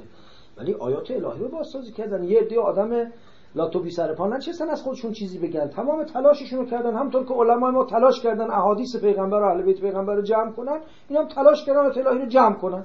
همطور که تو جمع آوری شده علمای ما حرف بی حساب پیدا میشه چون کار بشریه. خب تو تورات هم ممکنه پیدا بشه. همونطور که توی احادیثی که نقل می‌کنن جمع کردن حرفای نورانی هم پیدا میشه تو تورات هم پیدا میشه. بنابراین این نقضی نیست که اگر در تورات یا انجیل هم چیزی پیدا شد پس کل این اساس رو ما نادیده بگیریم. برای تحقیق پذیره یه رایست من داوری نمی کنم چون صلاحیتشو ندارم ولی به نظرم یا حتی قول علامه طباطبایی هم تحقیق پذیره. واقعا خیلی علم بیشتری می‌خواد. اون قول رشاد خلیفه سوریتر عددیتر با کامپیوتر میشه درش شد قول علامه یک تسلطی می‌خواد یه تزلعی می‌خواد که طرف ببینه واقعا این هماهنگی موضوعات و محورها توی سوره ها هست بنده لاقل چون خودم این تسلط ندارم فقط نقل می‌کنم و نفیان و اثباتن چیزی نمیگم. اما یه نکته ارز کنم که ها راجع به قول نولکم که عرض کردم به نظر میاد خیلی خلط میان فضای تحقیقی امروز با اون روز انجام داده. اینکه اینا کد باشه. کد جعبه زبیر پس گفتن الف لام را. تو هم تو جعبه زبیر بوده مثلا هم تو جعبه فلان الف لام را ساد مثلا گفتن. خیلی عجیب غریب به نظر می‌رسه. ضمنی که عرض کردم در قرآن های قبل عثمان ما دسترسی به قرآن قبل عثمان نداریم ولی تو حافظه مردم و تلقی مردم نام این سوره شده یاسین نام این سوره شده ساد. این نام رو که بعد عثمان روش نذاشتن. پس معلوم میشه قبل عثمان هم این ساد اینجا بوده این یاسین اینجا بوده این عرض می‌کنم حوامیم رو نام بردن ازش تو قبل زمان پیامبر که حوامیم چنینن. خب همچنین حامیم ها اولش میخوندن مردم. لذا اینکه بگیم این یه نشانه در واقع مصححین هست که بعد عثمان آمده. خیلی حرفه بعیدیست از حرفایی که بعضی از خیال پردازان گفتن به نظرم ضعیفتر و اما میگن در مثل نباید مناقشه کرد ولی حالا من اجازه می‌خوام در مثل یه مناقشه ای بکنم اگرچه مثال جای مناقشه نداره.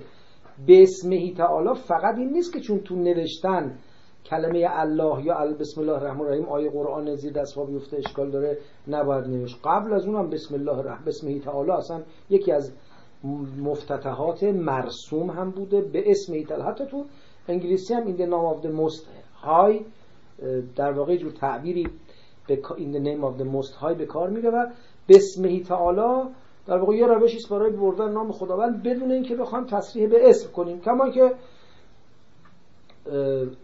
روش های مختلفی برای شروع وجود داره که ذوق و سلیقه ادبا اینا رو در واقع ایجاد کرده یا خطبا ایجاد کرده. یه مقدارش هم حتی تو نصوص دینی به کار رفته.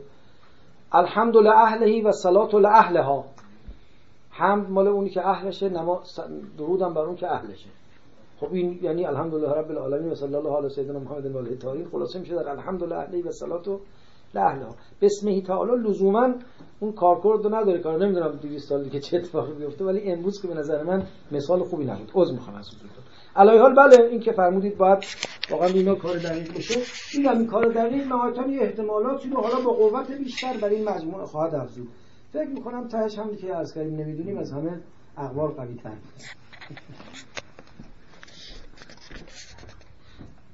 خیلی ممنون. خسته نباشید. من چند سوال کوتاه داشتم. اول اینکه فرمودید که این از قول مهندس بازرگان نقد کردید که گفتید که این ترتیب ترتیب این هفته تا سوره اومده یا زمان نزولشون اومده؟ یکی اینه؟ زمان دقیق که اصلا نداره این معنی که دقیقا چه سوره در چه سالی آمده. بله. در واقع که بر نقل و تاریخ و سند اسناد و روایات نقل می‌کنن.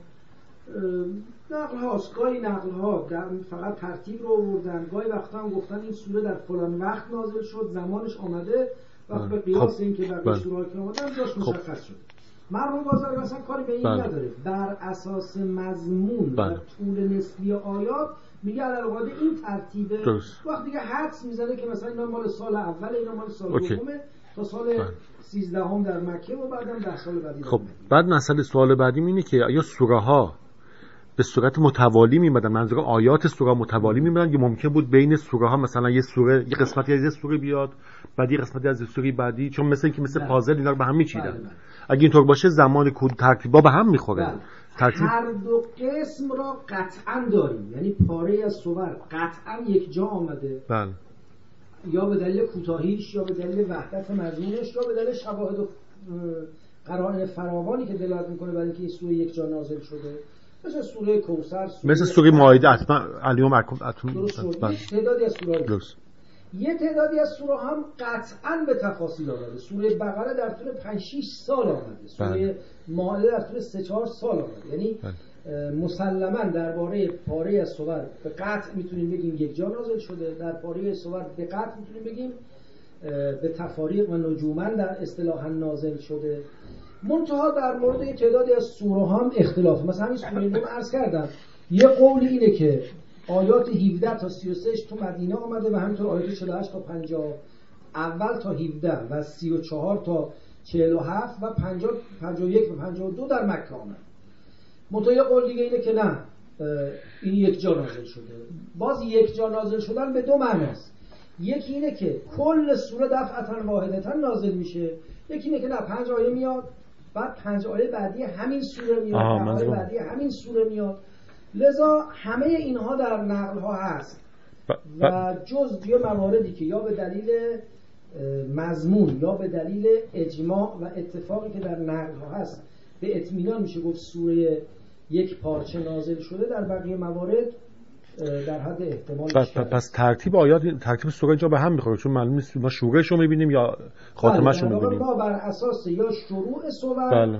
یا معظم سور باید ترتیب تعیین کنیم. یعنی اگه گفتیم سوره نون و القلم دومین سوره است بنابر قول اونایی که میگن تعدادی آتش تو مدینه آمده چون اکثر آیات تو مکه آمده.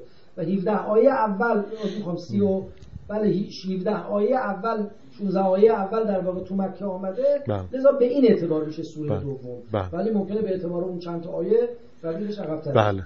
فرق کار مهندس بازرگان با بقیه مهندس بازرگان اصلا ترتیب سور نگاه نمی‌کنه ترتیب در واقع تعبیر ایشون چیه نه نه دسته آیاتی که نازل میشه گروه آیات گروه آیات نگاه می‌کنه بله گروه اول آیات نازل گروه بله. دوم بذارشون اصلا کاری نداره به اینکه سوره مثلا علق رو یک جایشون میگه گروه اول پنج آیه اول سوره علق از نظرشون گروه دوم اول سوره مزمل بله. است بله. ترتیب ایشون اینجوریه اصلا سوره قلم توی از مثلا 20 چندم به بعد قرار می‌گیره به نظرشون بنابراین از کردم ما اصلا بنده لاقل نه سواد و نه توان و نه امکانی که بخوام به ترتیب آیات پیش بریم رو ندارم بله. به نظرم روش مهندس بازرگانم با قدری که برای زحمت ایشون قائلیم و درجات خدا متعالی کنه ولی بله. اطمینان بخش نیست که بله. حتما این ترتیب رو بشه پذیرفت از قول مشهور رو که در مورد ترتیب سور هست و توش این مسامه هم بنابر آنچه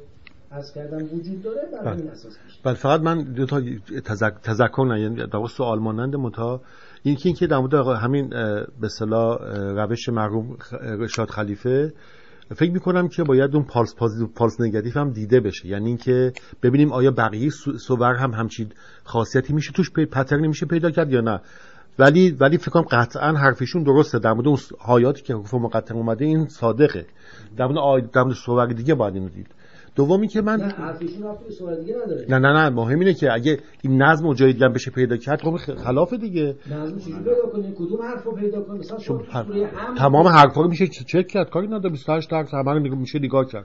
یعنی همه حروف میشه بله پیدا کنی. اگه اگه شما تو خیلی مهمتره حالا. حالا با همون. خب بس وقت یعنی اون یه وقت حرف خب می‌دونم اما کلید حروف مقطعه حل نشد. بله. بعد بله. چیز دیگه هم اینه که خب ف- یکی از قو... یکی از نظراتی که فرمودید بود که این رمزی بین خدا و پیامبره. حالا چه حالا ممکن یکی از نظرات نیست اصل مطلبی اصلا خب نه نه. حالا ممکنه این رمزی بین چون میگن قرآن هفت بط داره ممکنه رمزی بین خدا و مؤمنین که در آینده میان باشه. ممکن اونا یه چیزی بله این هم بفهمن البته گفتن بعضی که این رمزی بین خدا و پیغمبره که اونایی که در واقع متحرونی هستند که می‌تونن دست به قرآن به حقیقت قرآن پیدا کنن بهش دست پیدا خواهند کرد. فی کتاب مکنون لا یمسه الا المطهرون. بله می‌تونه اینم باشه بله ممنون آقا این مورد اولی که فرمودین که گفتن که برای ساکت کردن افراد نمی‌دونم اگر واقعا افراد موثقی یا یعنی مفسر خاصی گفته باشن تعجب هستش که بقیه صحبتی در این مورد نکردن که اگر قرار بر این باشه پس اصلا جز قرآن یعنی جز وحی نمی‌تونه باشه. یعنی یا اینکه بعد بگیم که پیغمبر از خودش به وحی اضافه کرده یا اینکه بگیم که قرآن یعنی اون صحبتایی که الان خیلی می‌کنن و بقیه داد و فریادشون در میاد اون موقع به نظر میاد که اصلا هیچ کسی توجه نکرده به این اونایی که این مسئله قولو گفتن میگن جزء وحیه و خداوند برای اینکه اینا رو متعجب کنه یا متوجه کنه احساس کنه داره یه اتفاق خاصی میفته یک روال غیر معمول در سخن گفتن رو ابداع کرده که همه شروع می‌کنن به حرف زدن این به جای حرف زدن میگه الف لام میم همه میگن چه خبر شد چی شد. اونایی که میگن میگن جزء وحیه. البته قول به نظر میاد قول قابل قبولی نیست. خیلی اونم مثلا علامه هم که نقل می‌کنه اینو خودش تضعیف می‌کنه این قول رو تقویتش نمی‌کنه. خیلی دیگه هم که نقل کردن تقویت نمی‌کنن میگن قول ضعیف. نقل شده از نه. محمد ابن جریر حالا اونم لابد از دیگران نقل می‌کنه من جمال بیان نگاه نکردم اینا خودشون قبول می‌کنه رد می‌کنه چه نگرشی بهش داره. در حدی که یه حرفی زده شده نقل شده ولی اونایی که میگن میگن جزء قرآنه. تنها کسی که اینا رو خارج قرآن گفته قول نولتکس هیچ کدوم از اقوال مسلمان اینا رو خارج قرآن نمیگن بله. حالا بر اساس همین صحبتی که آقای نولده که کرده که شما فرمودین که حالا کد کد بوده اینا اگر این چیز درست نباشه که حالا طبق چیزایی که شما گفتید احتمالش کم درست باشه پس در واقع یا یا حالت این قبول کنیم که وجود نداشته که میشه صحبت ایشون که درست نبوده یا اینکه بعد بگیم که سابقه ای داشته که باعث تعجب به اون صورت مردم و سوال برانگیختگی نمی‌شده. آیا واقعا سابقه ای داشته. حالا توی چون ما شما اصلا این باز اینم یه سوال خوبی مطرح کردیم. ما اصلا نه در هیچ کدوم از کتاب‌های آسمانی نه در شعر عرب نه در ادبیات عرب ادبیات غیر شعر خیلی ازش باقی نمونده. بیشتر شعر. هیچ سابقه ای نداره. یعنی اولین جاییه که با یه همچین روشی برخورد می‌کنیم که حروف مقطع بیاد. و به- نظر میاد هیچ معنوس نبوده. اما چرا مردم راه ازش گذاشتن؟ نمی‌دونم. اینم یه نکته است. باید تحقیق بشه تحقیق تاریخی می‌خواد زبانشناسی می‌خواد. باید که تو موارد دیگه آیا مردم متعجب شدن یا نشدن؟ چرا؟ چرا؟ مثلا فرض کنید که وقتی به گفته می‌شد که رحمان رو پرسید قالو من رحمان رحمان دیگه کیه؟ تعجب می‌کردن بعضی مع اخبار که میاد اینا چی از کجا آوردی؟ چرا؟ جدی یعنی خیلی جایی چالش به وجود میامد تو بیان پیغمبر. ولی نقل لاقل نشده که چالشی به وجود آمده باشه. یا اگر از اینقدر جزئیه که یه از کردم در موارد خیلی جزئی. یعنی توقع اینه که یه همچی چیزی یه بازخورد بزرگتر و مفصلتری توی جامعه اون روز داشته باشه ولی نداره. این صحبت آقای رشاد خلیفه هم که فرمودن من فکر کنم الان شما یه, یه پروگرامر کامپیوتر اینجا باشه شما یه کتابی که بیشتر از یه صفحه یا دو صفحه باشه بهش بدین می‌تونه شاید حتی بگم نه بی نهایت ولی هزار تا حداقل از این نظم هایی که شما همینطوری وقتی کتاب بخونید متوجه نمیشید براتون در بیاره. مزربای 19 مزربای عددهای اول چیزهای مختلف. یعنی ثابت شده چیزی نیست که من بخوام بگم. که شما از هر کتابی هر نوشته ای یا اصلا حتی کتاب نه از شما از تعداد افرادی که اینجا هستن تعداد کارتایی که تو جیب شما هستش اگر جمع بکنی می‌تونیم ازش یه قانون در بیاریم هزارا قانون در بیاریم. و ضمن اینکه اصلا حالا به فرض اینم که یه همچی چیزی باشه. فرض کنیم که مثلا بسم الله الرحمن الرحیم 19 پس اینها هم تعداد کلمه استفاده شدنش توی اون سورایی که حروف مقطعه داره به همون تعداد باشه. آیا واقعا این نفعی داشته؟ یعنی تا حالا از کسی به خاطر این مسلمون شده یا اگر احیانا مسلمون بوده اسلامش قوی تر شده یا نه؟ چون کسایی که مسلمون نیستن بعید می‌دونم با اینجور چیزها بخوان مسلمون بشن. چیزا هم که مسلمون کسایی هم که مسلمون هستن فکر نمی‌کنم به اون صورت تغییری توی به قدرت ایمانشون بکنه اینها. برای این بعید به نظر می‌رسی که خداوند یه همچین معجزه یعنی اصلا اسم معجزه بخواد توش گذاشته بشه. خب سه تا بحث جدا از هم. یکی این که اول اصلا این چیزی که رشاد خلیفه گفته واقعا هست یا نیست؟ این آقای دکتر مکشی میگن نکته مهمتر شما فرمودن حتی اگه باشم خیلی بلازر چیزی نداره این نظم های اتفاقی میشه زیاد تو متون استخراج کرد. من واقعش نفیان و اثباتا راجع به این هیچ سابقه ذهنی ندارم هیچی بلد نیستم لذا داوری نمی‌کنم اما این سوال خوبیه که اگه فرض کنیم که واقعا یه همچین نظم خاصی باشه این نظمم حکایت از یک امر خارق العاده بکنه چرا اینجوری؟ آخه معجزه بودن باید چیزی باشه همه ببینن خبر بشن. و در واقع مردمی که تازه حالا بعد 1400 سال رضا رشاد خلیفه این نظم رو کشف کرده توی 1400 سال اصلا از این معجزه بیخبر بودن. اگه این حرف البته گفته بشه میشه گفت که به چون قرآن یه کتابی است که برای همه نسل ها و برای ابدیت میشه گفت وجوهی از در واقع الهی بودن قرآن یا اجازی بودن قرآن می‌تونه به تدریج و در طول زمان کشف بشه. اما یه سال دیگه در واقع در فرمایش شما بود این که اصولا معجزه کسی رو مسلمون می‌کنه یا نمی‌کنه حالا چه این معجزه هر معجزه دیگری. این باز بحثی است که باید به تفصیل بهش پرداخت. به مناسبتی تو درس قبل بهش اشاره کردیم. کار در واقع آنچه بهش معجزه میگیم و ما تو قرآن تعبیر معجزه رو اصلا نداریم. ما تو قرآن آیه داریم و بیانه در واقع آنچه ارجاع میده ما رو به خداوند نشانه صدور این مرد از جانب خداونده. نشانه صدور این فعل از جانب خداونده. که از با آیه یا بیانه می‌کنیم. این البته ممکنه که یا آدمی با دیدن یک معجزه بلا فاصله موضع ایمانیش عوض نشه. ولی هم در واقع یک نوع احتجاج علیه منکر و کافر هست معجزه. و لذا اتفاقا قالب ظهور آیات برای احتجاج با معاندین هست. یعنی معمولا هم تو که میگید با معجزه کسی خیلی مسلمان نمیشه. فقط برای که نشون بدی آدم لجبازه این آدم دیگه قابل گفتگو نیست براش معجزه ارائه میشه. غالبا اینجوری غالب کسانی که ایمان میارن اتفاقا از یک شناختی یک جمع شواهدی یک صفای باطنی به ایمان اما اینکه ایمان مؤمنان رو تقویت نمی‌کنه به نظرم اینجور نیست. یعنی واقعا اگر ما احراز کنیم که یه همچین نظمی وجود داره و این نظم هم از یک امر خارق العاده خبر میده خب تقویت کنه چرا نمی‌کنه؟ شما خودتون فرمودید در جواب ایشون که یه تعداد از سورا هستش که قطعا در یک جا نازل نشده. و در واقع می‌تونیم بگیم که اگر معجزه معجزه بوده توسط خود انسان ها اینطوری شده. چون پیغمبر که این سوره ها رو این آیه ها رو در کنار هم قرار ندادن که سوره چرا خب حتی اگر پیغمبر هم قرار داده باشن خب وقتی دیگه از معجزه خداوندی چجوری میشه؟ ما حساب پیغمبر خدا رو خیلی تو این زمینه از هم ثواب نمی‌کنیم. ما که از دستمون به خدا نمی‌رسه. ما هر چی قرآن داریم از پیغمبر داریم.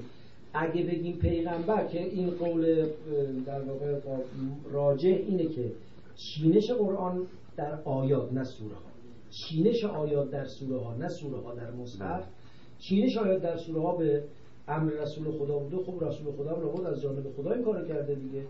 با فوقش معجزه الهی نشه معجزه پیغمبر میشه بازم جایزه نمیشه از این نظم و ترتیب خیلی میشه پیدا کرد.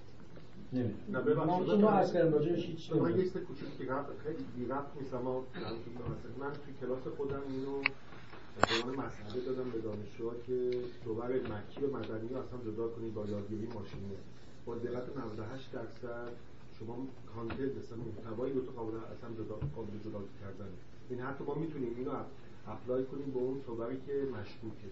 یعنی 98 درصد خیلی قطع یعنی بله؟ همین یادگیری ماشینی ترجمه انگلیسی البته. ترجمه انگلیسی تازه. خب ترجمه ترجمه انگلیسی.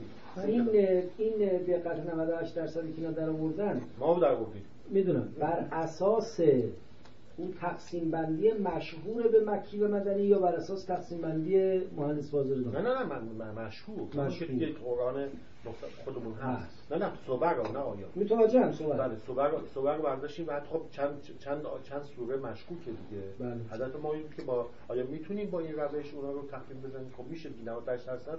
خیلی خیلی بالاست. می‌خوام بگم که بالاخره همچین نظمایی هست. یعنی واقعا به قول من به قول اینا لنگویج زبان مکی و مدنی با هم به طور خیلی خیلی به اصطلاح فاصله داری معناداری فرق می‌کنه.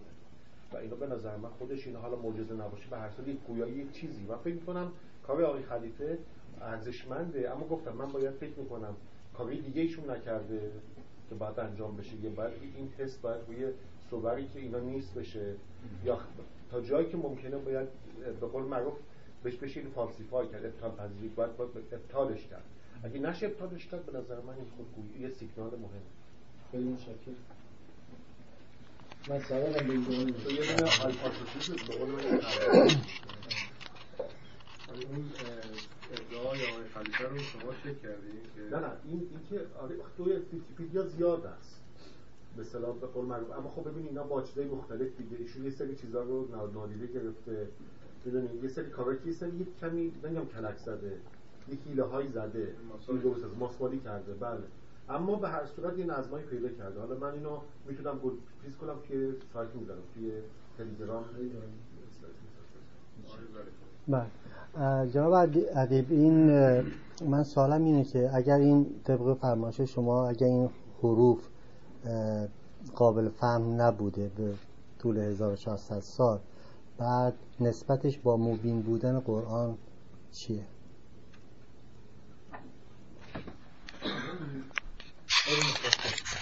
این وقتی میگیم قرآن مبینه یعنی به عنوان آیات کتاب مبینه یعنی به عنوان یه مجموعه یه مجموعه مغلق رازگونه غیر قابل فهم نیست.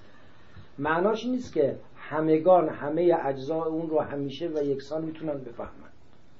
همون کتابی که کتاب مبینه خودش زوبتون هم هست دیگه.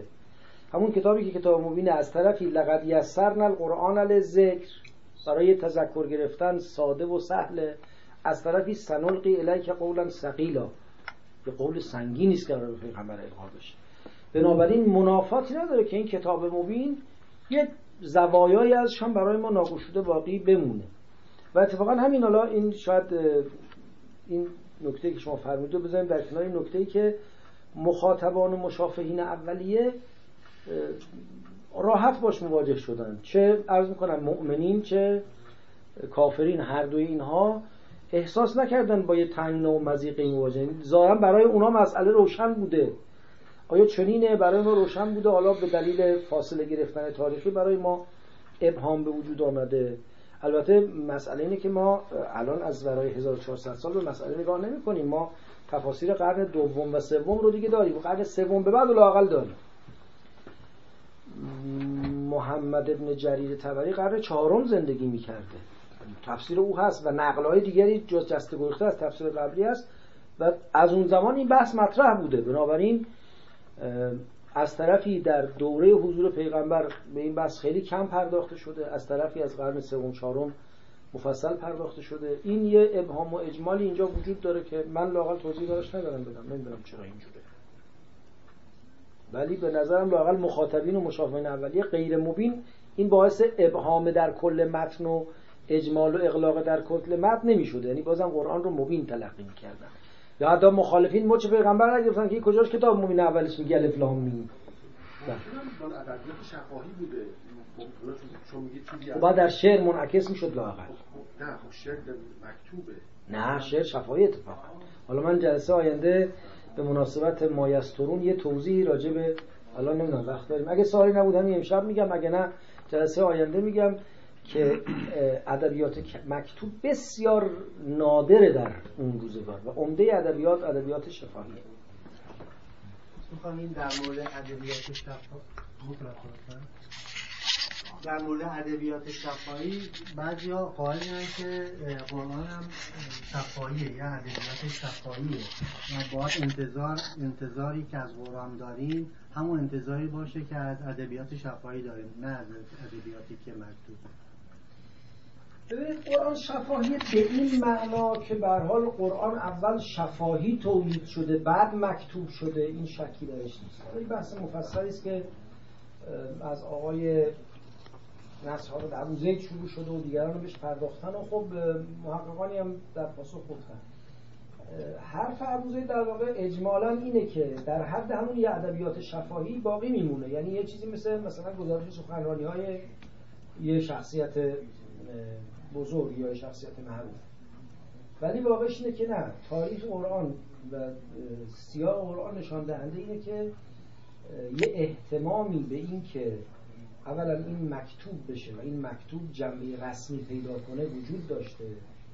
و ثانیا جنس قرآن از جنس سخنرانی های عادی پیغمبر به کلی متمایزه اصلا یه لحن دیگری توش میاد همین الان حتی من و شمایی هم که اطلاعات زبانیمون یا اطلاعات تاریخمون خیلی زیاد نیست آیات قرآن رو کنار هر متن عربی دیگری می‌ذاریم. حتی متونی از پیغمبر تفاوتش خودشو نشون میده. لذا اگرچه این قرآن شفاهی تولید شده ولی به نظر میاد از اول برای مکتوب شدن تولید شده. حالا شواهد در اون متنی هم برای این میشه ذکر الان این بحث بحث خیلی مفصلی است. با این دو سه کلمه که من از کردم نمیشه فیصله داد ولی دوستان که علاقه من هستن بس پیگیری شده مفصل در مورد پیامبر میگن که خود پیامبر عمدن وقتی که صحبت معمولی شعر رو.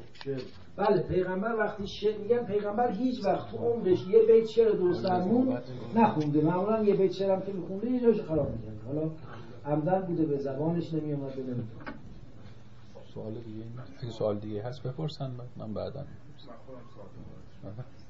من ببخشید دو تا سوال دارم. انشالله توی همین دو سه دقیقه باقی مونده جواب بدید که دیگه نوبت سوال های صادقی نشه سوال اول سوال اولم راجع به حروف مقطعه است. سوال دومم راجع به والقلمه و ما که حالا شاید لازم باشه جلسه بعد بهش بپردازیم. سوال اول راجع به حروف مقطعه اینه که آیا استفاده از حروف مقطعه در ادبیات عربی سابقه و لاحقه ای داره یا نداره؟ ظاهرا نداره. تا جایی که من استاد ادبیات عرب نیستم تا جایی که نقل می‌کنن و گزارش می‌کنن نه سابقه داره نه لاحقه. یعنی بعد از قرآن هم کسی هیچ وقت تصمیم نگرفته که این روش رو به کار سوال دوم اینه که اگر اون فرض دومی که اولی که شما راجع به قلم فرمودید که قلم منظور قلم الهی و مشیت الهی و اینا باشه درست باشه آیا ارتباط بین ابتدا و انتهای آیه ضعیف نمیشه. که یسترون معنی کردین که اون چیزی که می نویسن از خود یسترون مفسرین گفتن شاهدی است که قلم به معنای عام کلمه است. ولی اونایی که میگن قلم به معنای قلم الهی است ما یسترونه الملائکه ما یسترونه نمی‌دونم عالم غیب اینجوری میگن. میگن یسترون نه که هر کسی بنویسه و هر آدمی بنویسه نه یسترون یعنی قسم به نون که اون دواته و قلم که قلم تکوین و قلم ابداع اختراعه و ما یسترون یعنی خلقت عالم اونایی که گفتن اینجوری گفتن یعنی به نظر میاد شواهد کافی داره بس کنم وقت شدش من سالش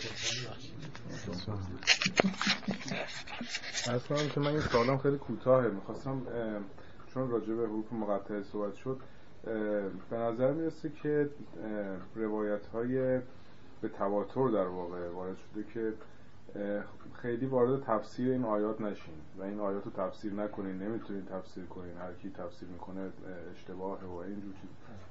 راجع به این هم اگر چیز نمی‌دونم. به زرس قاطع می‌تونم بگم روایت متواتر که اگه متواتر بود علال قاعده خیلی بیشتر از این مشهور بود.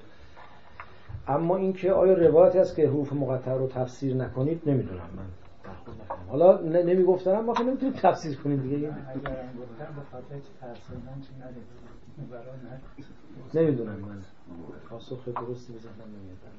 حداقل روایت متواتر می‌تونم به زرس خاطر بگم وجود نداره. ولی شاید روایتی در این زمینه هست من برخورد نکنم خیلی متشکریم از دوستان. انشالله خداوند به همه ما توفیق فهم قرآن و عمل به قرآن رو عنایت کنه. دل ما رو با قرآن معنوس کنه و ما رو به حقیقت قرآن واقف کنه. به برکت صلوات بر محمد و آل محمد. اللهم صل علی محمد و آل محمد.